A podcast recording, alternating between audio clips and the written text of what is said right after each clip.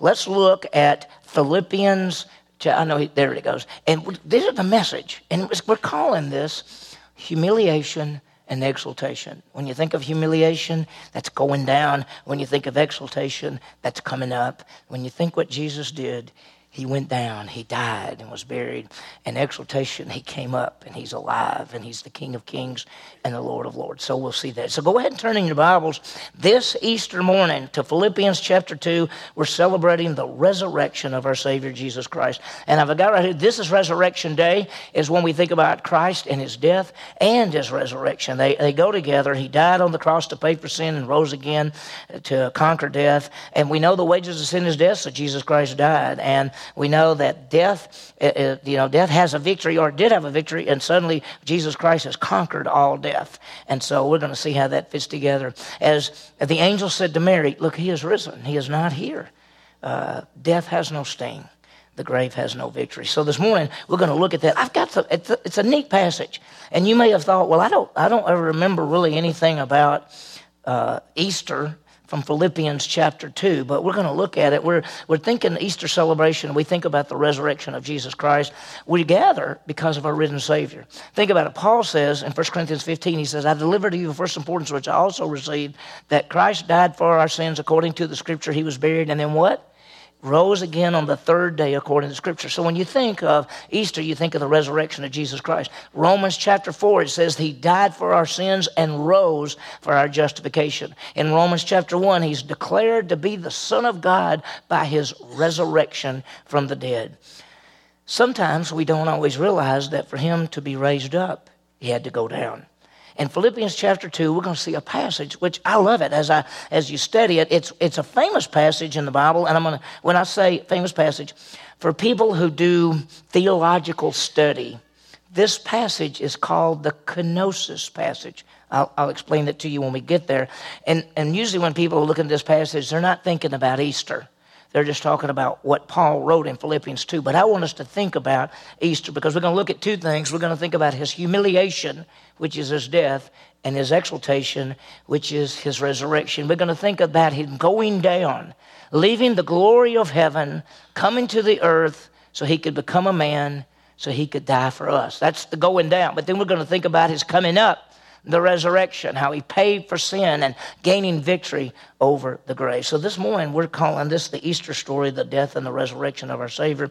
Let's think for a minute. What was it like that day? He died, of course, uh, and, and to be real honest with you, if you like Matthew chapter 12, verses 38 through 40, Jesus said, As Jonah was in the belly of the great fish, what does it say? Three days and three nights, so must the Son of Man be in the heart of the earth. What?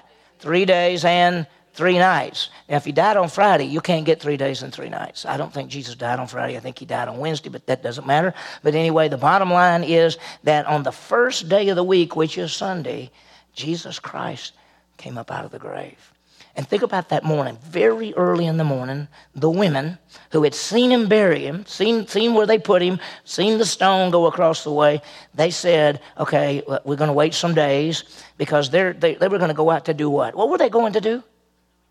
What? Anoint the body. What, what? See, when people died, they wrapped them up and put stuff on them, you know, stuff that smelled good and, and myrrh and, uh, you know, and they put that on them. And then as the body would decay, the smell would be there and they would go back in and anoint the body until there's nothing left but bones. That's what they would do. So here, after three, three days, three nights, they decide it's now first day of the week, very early. They're going to go to the tomb and anoint the body. On the way, they're talking they're talking like, I don't know how we can get in there because that stone's really big. We may have to go find somebody to help us move the stone. But when they got there, uh, the stone was moved. And they went in and they, they didn't find the body. They, there were some angels. We're going to see it more in the church service this morning when we look at Luke tw- chapter 24. We're going to see that uh, it wasn't what they expected. He wasn't there.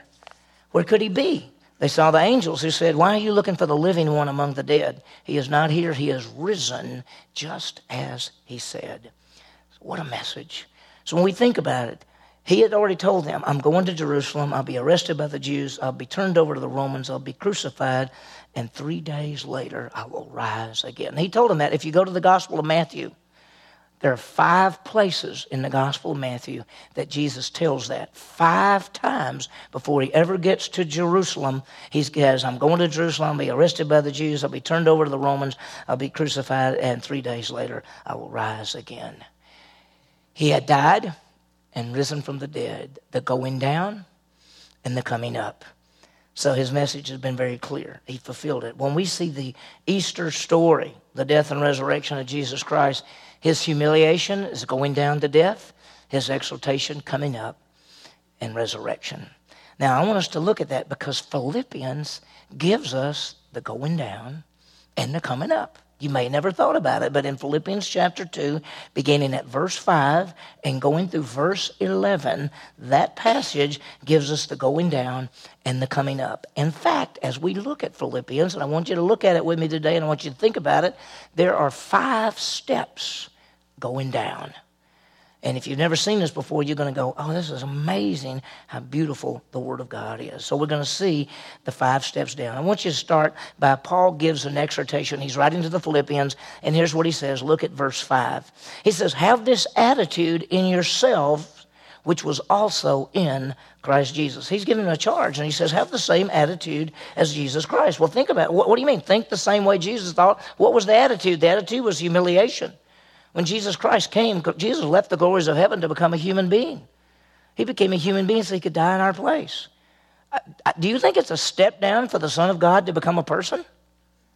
Is he not always existed? You, listen, when you think about it, give me the Trinity. Who's the Trinity? The Father, the Son, the Holy Spirit. Does the Father have a body? No. Does the Spirit have a body? No. Does Jesus have a body? Yes, but he didn't have a body until he became a person from all eternity, the Father, Son, the Holy Spirit, spirit beings going through all eternity, and at a point in time in history, Jesus Christ left the glories of heaven to become a person. Do you think that's coming down any? I think so. So we're going to look at that and we're going to see that he came humiliation. He came to do the will of the Father. That was his attitude. In fact, uh, as you look in verse 6, now verse 6, I want to show you something there because there's a lot in there and I want you to see it. Look at verse 6. It says, Christ Jesus, who although he existed in the form of God, did not regard equality with God a thing to be grasped and he says he's existing. Now let's look at verse 6. It says, although he existed, and literally it says existed in the form of God. Now the word for form, because it almost sounds like he looked like God. He existed in the form of God, but the Greek word morphe means an outward display of an inward reality. When it says Jesus looked like God, it's saying he is God, he's a God on the inside, and he looked like God on the outside. He's existing as God. And by the way, even though my Bible says he exists in the form of God, it's not existed, it's existing. It's actually present tense, it's continuous. He is continuously God. Now, I want you to think about something. Jesus Christ, from all eternity, from everlasting to everlasting, you are God. Is that true? At a point in time in history, what happened? Jesus Christ became a what? A person. Did he cease to be God? What does this say? He is existing in the form of God, did not regard equality with God a thing to be grasped. In other words, where he is and his position in the eternal place with Jesus, with, with the Father and the Spirit, it wasn't something he said, I can't leave. He said, I'm going to leave. He did not hold on to his position, willing to be more. You know, the, the, there was a plan. The Father came up with the plan, the Son carried out the plan, and the Holy Spirit reveals the plan. What was the plan? The plan was that Jesus Christ, the Son, would become a human being, come to the earth, die on the cross to pay for the sins of mankind, and be buried, and then rise again. That's the plan. The Father came up with the plan. The Son said, I'll carry out the plan. And the Holy Spirit said, I'll reveal the plan. I'll make sure people know what the plan is. And that's what we see as we look at the Bible. Now, it's, we're going to see the five steps down.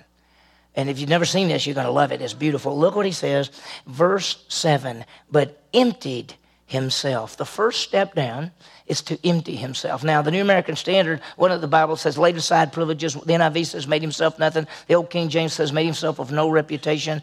The word emptied himself is the Greek word for kenosis. It means to empty.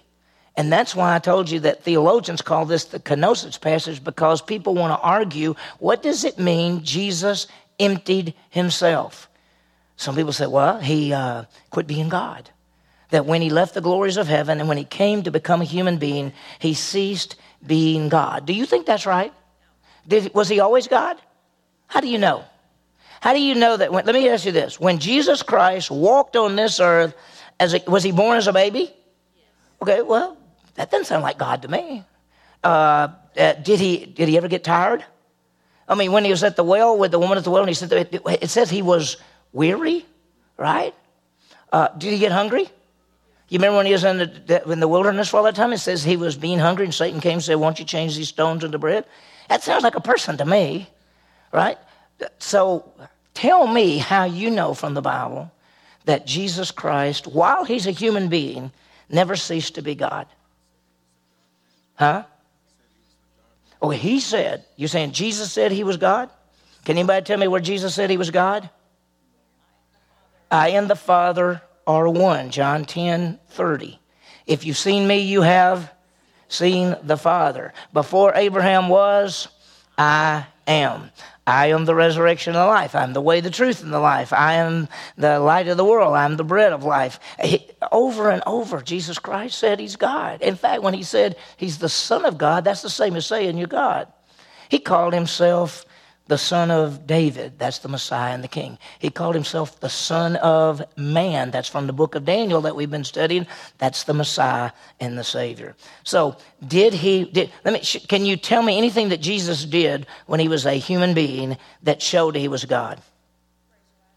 What did you say? What? He raised somebody from the dead. Exactly. What else? Walked on water. Huh? Gave sight to a blind man. Huh? Transfigured. He was on top of the mountain, got Peter, James, and John there, and while he's up there, he shines so brightly. That the Bible's so funny because it says he was so his clothes were so white that nobody could wash them and get them that clean. You know, it was just amazing how he is. And uh, what about did he calm the sea? Yeah, I mean, think about all the things that he did. He did something else that only God could do. He forgave sins. Exactly. Remember that guy? They, they're laying on the mat, and Jesus said, Your sins are forgiven you. And the religious leader said, Well, who does this guy think he is? Only God forgives sin. And Jesus said, Oh, you want me to show you that I have the power and the authority to forgive sin? Which would be easier to do? Say, I forgive sins, or get up and walk? Well, just show you I have the authority to forgive sins. Get up and walk. And the guy got up and walked out. So, did Jesus, when it says emptied himself, did it mean he emptied himself of being God? No, I think he veiled it. I think what he did is veiled his deity, right? Because he's still God, but when people saw him and they saw him walk around, what did, they, what did he look like? Just like a person. Now, they would say things like this Nobody ever taught like this guy. He teaches as one who has authority. Nobody ever did the things that he does. He went into the temple two different times and said, What do you think you people are doing? And he started turning over the tables, running all those people out of there, throwing their money away. He says, This is my, my house, the Father, is a place of prayer. You've made it what? A den of thieves. He did things nobody else did. So the first aspect is he veiled, I think he veiled his glory. And the first aspect of going down is to veil his glory. Now, I think there are, and, and David mentioned it a while ago, I think there are two places that while Jesus was on this earth, that he had veiled his glory, I think there are two places where he let up the glory, just so they could see it for a little bit. Listen, here's the truth Can any man see God and live? You remember Moses said, I'd like to see you. And God said, Well, you can't really see me. But what I'll do is I'll put you in the cleft of the rock and I'll let you see my back.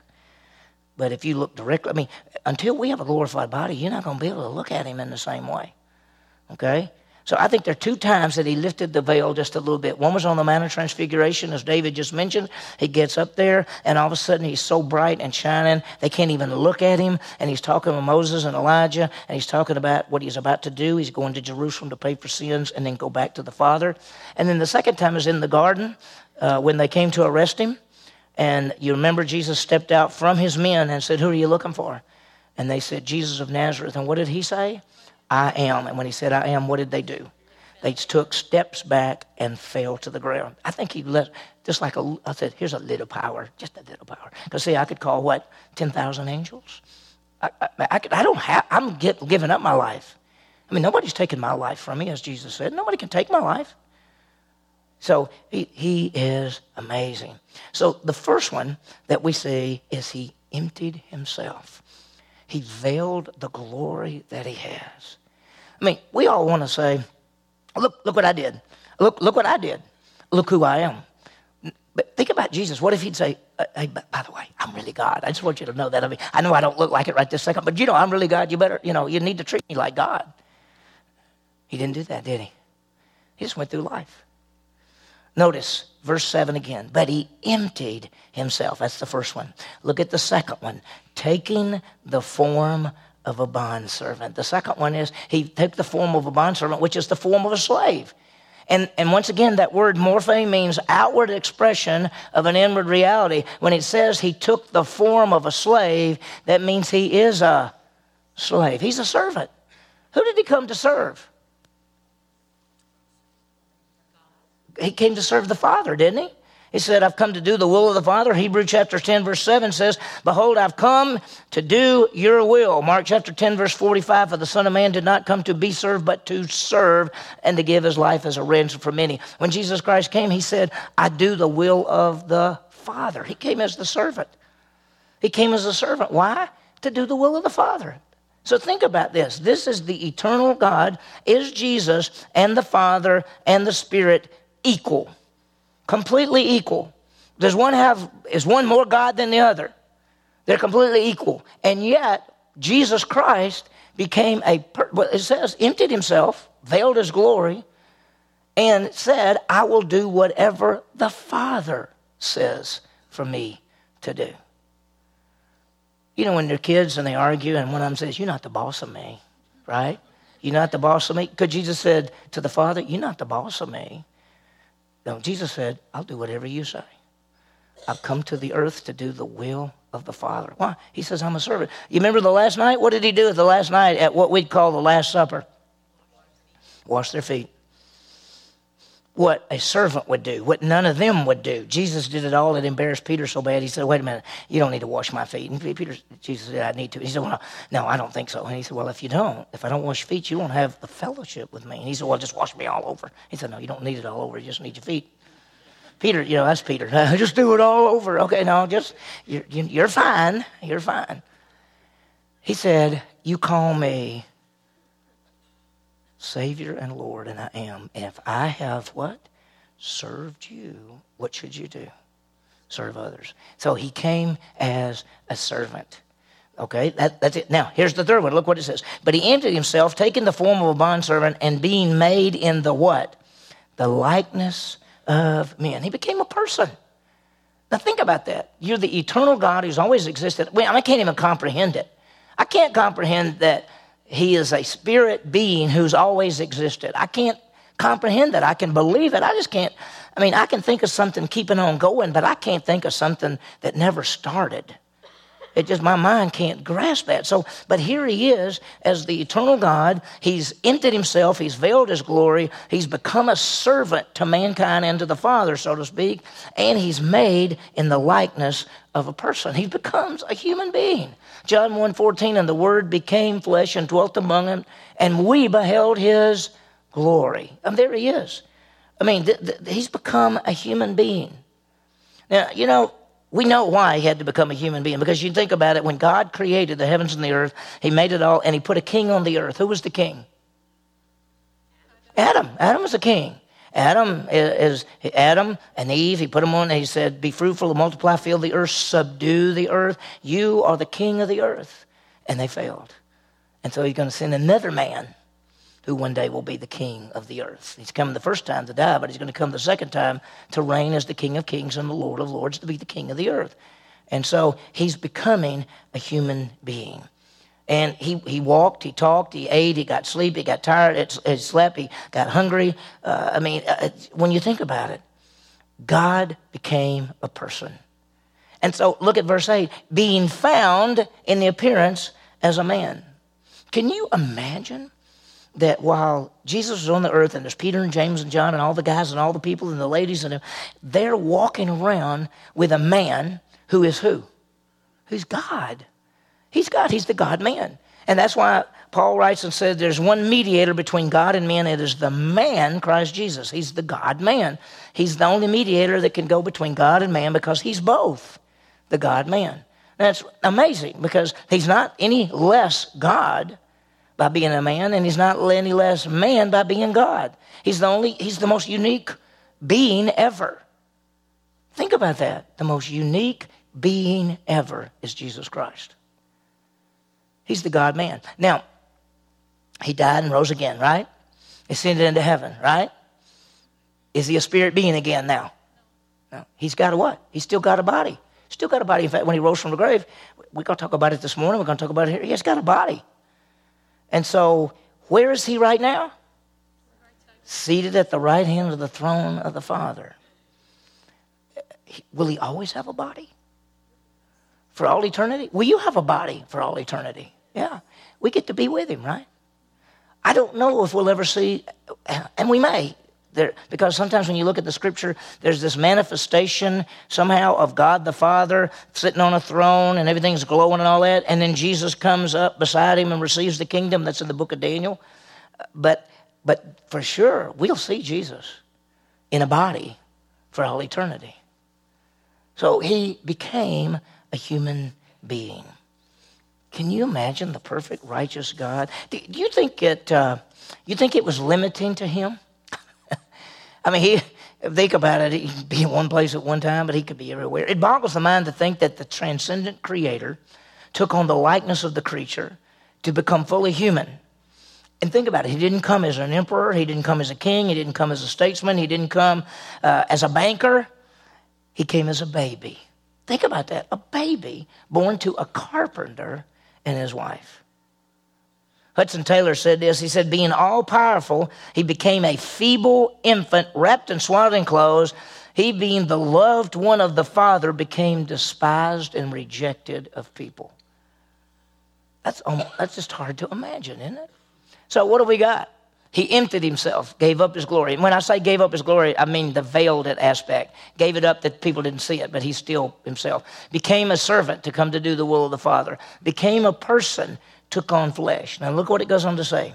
Being found, verse 8 again, being found in appearance as a man, he humbled himself by becoming obedient to the point of death. The fourth step down is he died. He humbled himself to die. And he humbled himself to be obedient to death. He humbled himself and gave himself up for us. He died for us. Now, can you imagine this? He gave up his life.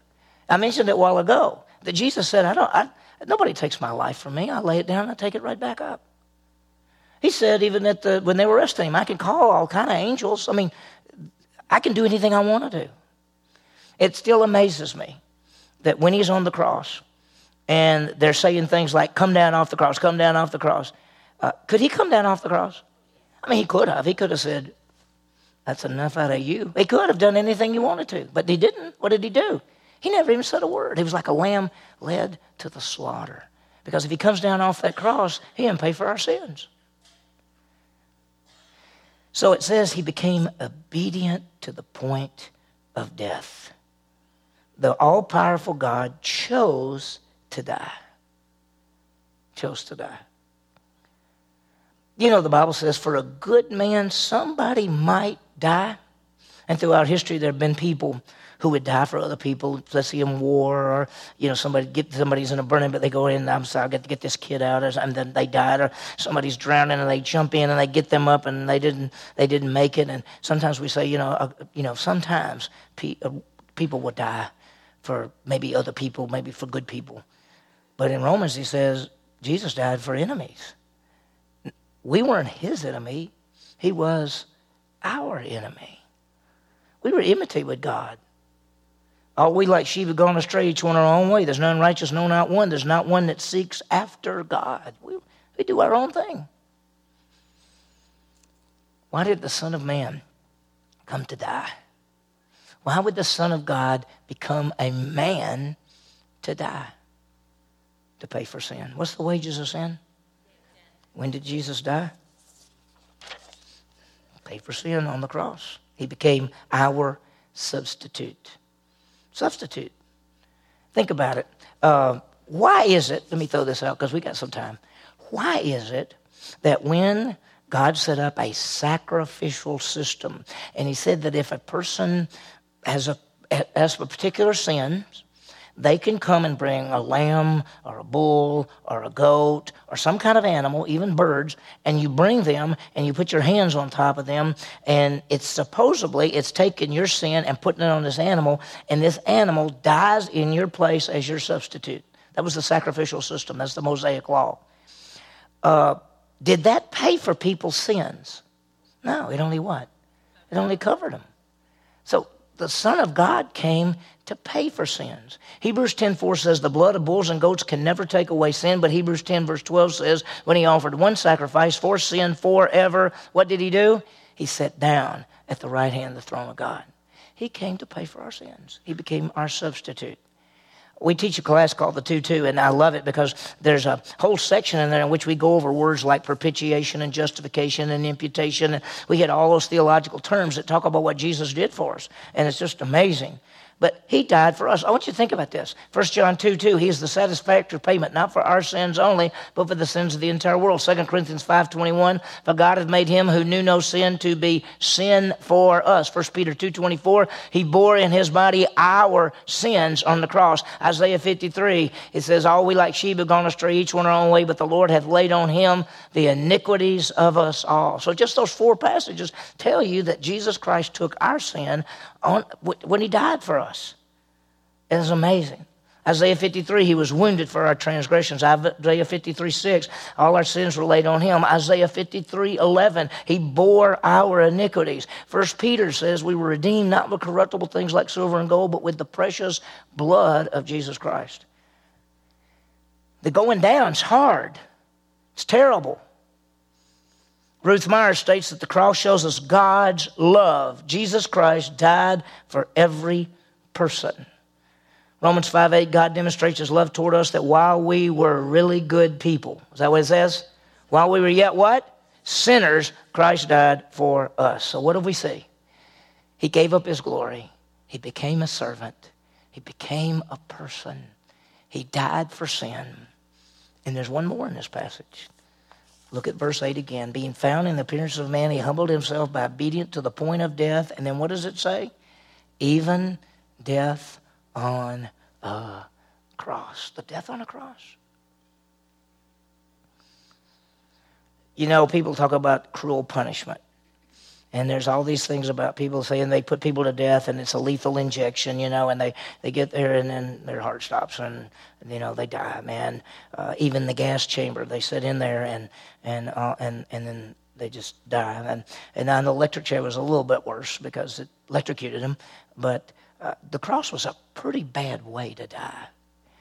I always thought when I was a young guy, just, just growing as a Christian, you know, at 23, 24, 25, and I was learning stuff, I thought, man, you know, they, they, you know, sometimes people say they put it through the hands, sometimes they say they put the nails through there, and I thought, man, being up there, it must just been so hurting so bad, but that's not what died, that's not what kills you on a cross. You suffocate on a cross you, you're, you're up there and they tie, they usually tie and then they put a nail and they tie and put a nail and they took your feet together and they put a nail and they fix it where your leg is bent so that you can push yourself up because what happens is you can't hold yourself up and you start going down like this and eventually it cuts off your windpipe because you're like this and, and you suffocate. You don't have enough strength to keep yourself alive. Now, sometimes People stayed on crosses for days because they were strong enough. Uh, they kept, you know, they just kept pulling themselves up. They, they just did, you know. So it was a horrible way to die. I mean, the Romans, they, you know, you, think about the Babylonians, uh, uh, they threw you in a fiery furnace, and the Medo-Persians, they, they did all kind of things. The Assyrians will put you in the ground, put your head up out of the ground and come by and knock your head off. And that's how a lot of people did it. Some of them took you a pole, a sharpened pole, and they just stabbed you on the pole. But the Romans said, we're going to make it last a while. Because when people disobey the Roman government, they're going to regret it, and everybody is going to see it And so they would crucify people. Thousands of people died by crucifixion. You know, I used to think that only Jesus and maybe a couple, maybe three people in all of history died that way. No, it was thousands and thousands and thousands. And so they would just put them up there and people would come by and there was a little sign above it. Here's what they did wrong. Thief or something, you know, and they would, they would lay, they'd be there for days, some of them, before they suffocated. And so when it says Jesus died, it says he died by death on a cross. See, Jesus didn't just die for us, He died as a criminal for us. He died in a savage way. The Old Testament says, Cursed is the one who hangs on a tree. Well, the tree. He didn't just die, he died a painful death. I want you to think about this. He didn't die of old age, and he didn't die on a soft mattress, and he didn't die by drinking poison or something like that. He died on a tree, on a cross. Look at this. Uh, he, he, died. Look at Matthew, Matthew 27, 39. Those were passing by were hurling abuse at him, wagging their heads. Matthew 24, uh, 27, 40, he, and saying, You who are going to destroy the temple and rebuild it in three days. They were making fun of him because they knew it took over 40, 46 to 49 years to build the temple. And he told them that that if they destroyed the temple, he would build it back in three days. Or and they thought he was talking about the big temple. He was talking about his body. Three days, three days, three nights. And so they're making fun of him and they're saying, You're going to destroy the temple and rebuild it in three days? Well, save yourselves. If, notice, if you are the Son of God, come down from the cross. Are we thankful he did not come down from that cross? If he came down from that cross, guess what? We got nothing. I'm just thankful he wasn't mad. Like, uh, we'd have been up there and said, I'll show you. I'll show you who I am. That's what we would have done. But he didn't. He saved others. He cannot save himself. No, he can't save himself. They're right. He saved others. He can't save himself. If he saves himself, he can't save us. He's the King of Israel. Let him come down now from the cross, and we shall believe in him. You know what? You know what the Bible tells us in Luke 16? Even if somebody comes back from the dead, that doesn't make people believe. It doesn't. That's what it says. Either you believe or you don't. Jesus actually said to him, You've got the Word of God. If you don't believe the Word of God, you will not even believe if somebody comes back from the dead. Wow. He gave up his glory. He became a servant.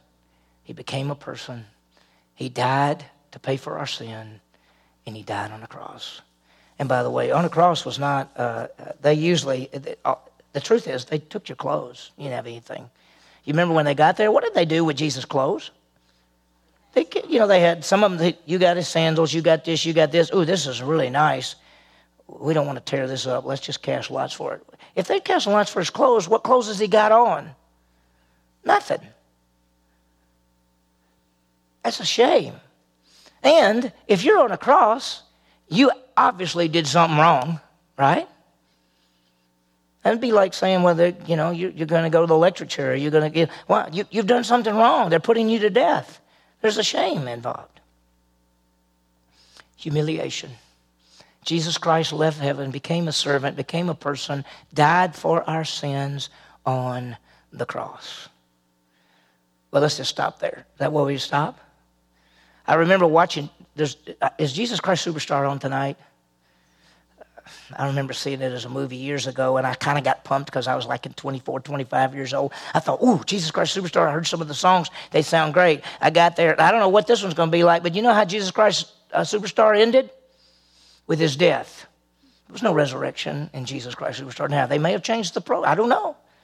See, we could stop right here and say, wow, isn't that something? And you'd say, well, that's not the end of the story. That's not the end of the story, is it? If we stop right here, we got nothing. See, but Easter is not about the story of the death of Jesus Christ first. It's not just about that. It's about his exaltation. It's the death and the resurrection of Jesus Christ. And that's the exaltation. He went down, five steps down, one step up. Exaltation. That's our focus every Sunday morning. Now, we, we do this once a year and we go Easter and yay, and we say this is Resurrection Day, and we think about it and do the egg thing yesterday and the fun thing with the kids. We give them the gospel and we talk up today about it. But you know, every Sunday is Resurrection Day. Why? Because Jesus rose from the grave on the first day of the week. We worship on the first day of the week because Jesus rose from the grave on the first day of the week. God has highly exalted him. Look at verse 9. For this reason, what? This reason that he emptied himself, became a bondservant, became a person, became obedient to death, even the death on the cross. For this reason also God highly exalted him and bestowed on him a name that is above every name. Highly exalted. The angel said to the women, Well, don't be afraid. You're looking for Jesus. He's been crucified, but he's not here. He's risen, just as he said. Come see where he was laying. Go quickly. Tell his disciples he has risen from the dead. You go to Galilee, you will see him. My favorite part is when it says he is risen just as he said. Don't you love it? Just like Jesus said, coming from the grave. He is called the Savior because he saves. A.A. Bruce said, A.B. Bruce said, the good news of the gospel begins with the bad news. He died, but three days later it's all changed to the good news because from death springs eternal life. You know who he is?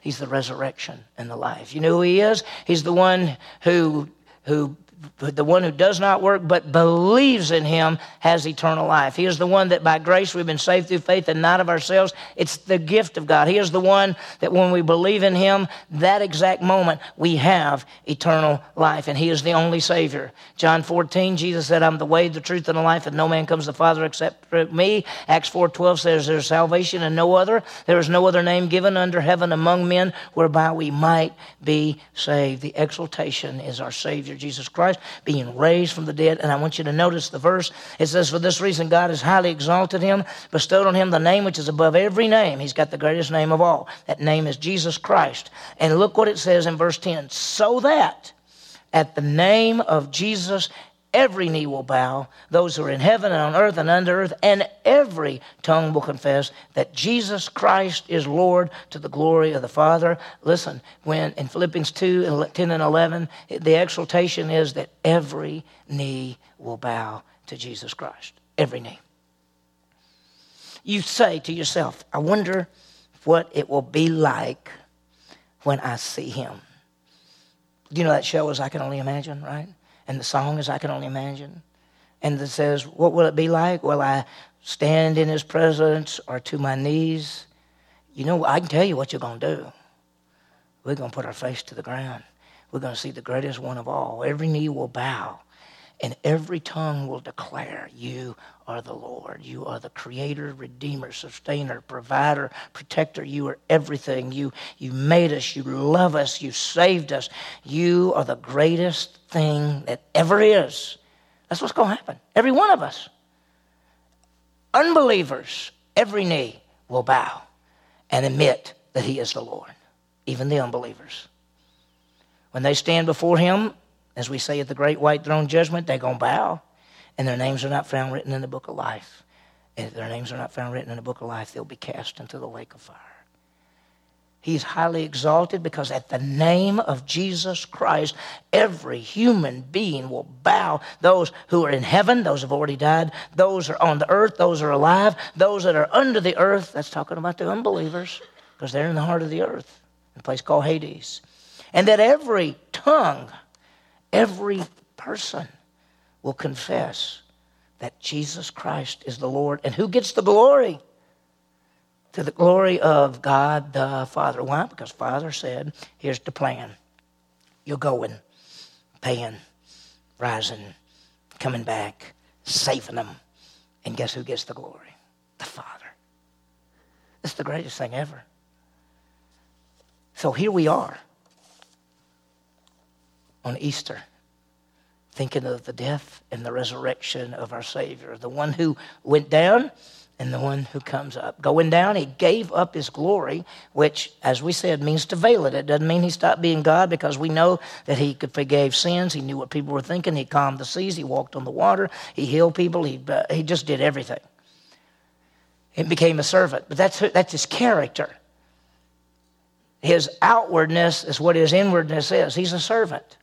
He came to serve the Father. He came to serve us. He died for us. He became a servant. What should we be? We're going to be like him, don't we? Don't we want to be like Jesus? Okay? So we should have humility. Humility. and become a servant. He became a person for us. He died for our sins. He died not just in his sleep, but he died on the cross. His exaltation is resurrection, going up, going up. See at the right hand of the throne of the Father. He is raised on the third day, given a name above all names. That's why the greatest verse in the Bible is God so loved the world, us, that he gave his son. Gave him to what? To leave the glories of heaven, to veil his glory, to become a servant, to become a man, to die for us, and to die on the cross. And rise from the grave. God so loved the world that he gave his son to die and rise again, that whoever, any human being, would believe in him would have what? Never perish, but have everlasting life. There's an Irish missionary wrote this. This is a little poem over 1,500 years ago, and here's what it says. Down in the realm of darkness, he lay a captive bound, but at the hour appointed, he arose a victor crowned. And now to heaven ascended, he sits upon the throne in glorious dominion, his father's and his own. That's who he is. When we come together, it's not about somebody who died 2,000 years ago. It's about the one who died and rose again. We serve a risen Savior. We serve someone who is alive. That, that's why I loved it when uh, uh, Jesus was uh, was talking and and uh, he said something like, "God's not God of the dead; He's God of the God of the living." When people die physically, they don't cease to exist; they're still alive. So, and when you think about salvation, as Jesus humbled himself, we have to humble ourselves. And what I mean by that is not do good things or try to be a good person. We must give up trusting in ourselves and our works and our goodness and trust only in Jesus Christ. That's what salvation is. Salvation is me and you saying, I can't save myself. I need a Savior. I realize that Jesus died and rose again for me. He's offered me a gift of eternal life. There's not one thing I can do to earn it or anything. I just take the gift that's what salvation is. We must give up trusting in ourselves and trust in Jesus Christ. What did he do? He veiled his glory, became a servant, became a person, died for us, and died on the cross. And what did God do? God highly exalted him that the name of Jesus, every knee will bow and every tongue will confess. Second is just realize that Jesus has gained the victory. He has. Over death and over sin. He's gained the victory. Sin is defeated. He has shed his blood as the payment for sin. 1 John 2 2. He is the satisfactory payment, not for our sins only, but for the sins of the entire world. He has rose, rose again, conquering death. You know, we start, I started saying this about, oh, it's been a number of years. But we used to just say Jesus died on the cross to pay for sin and rose again. And I kind of stopped there. But then I started saying Jesus died on the cross to pay for sin and rose again to conquer death. Don't forget that. Don't forget that. He paid for sin by dying. He conquered death by rising. Amazing truth. Amazing truth. This morning we want to we focus the death and resurrection of our Savior.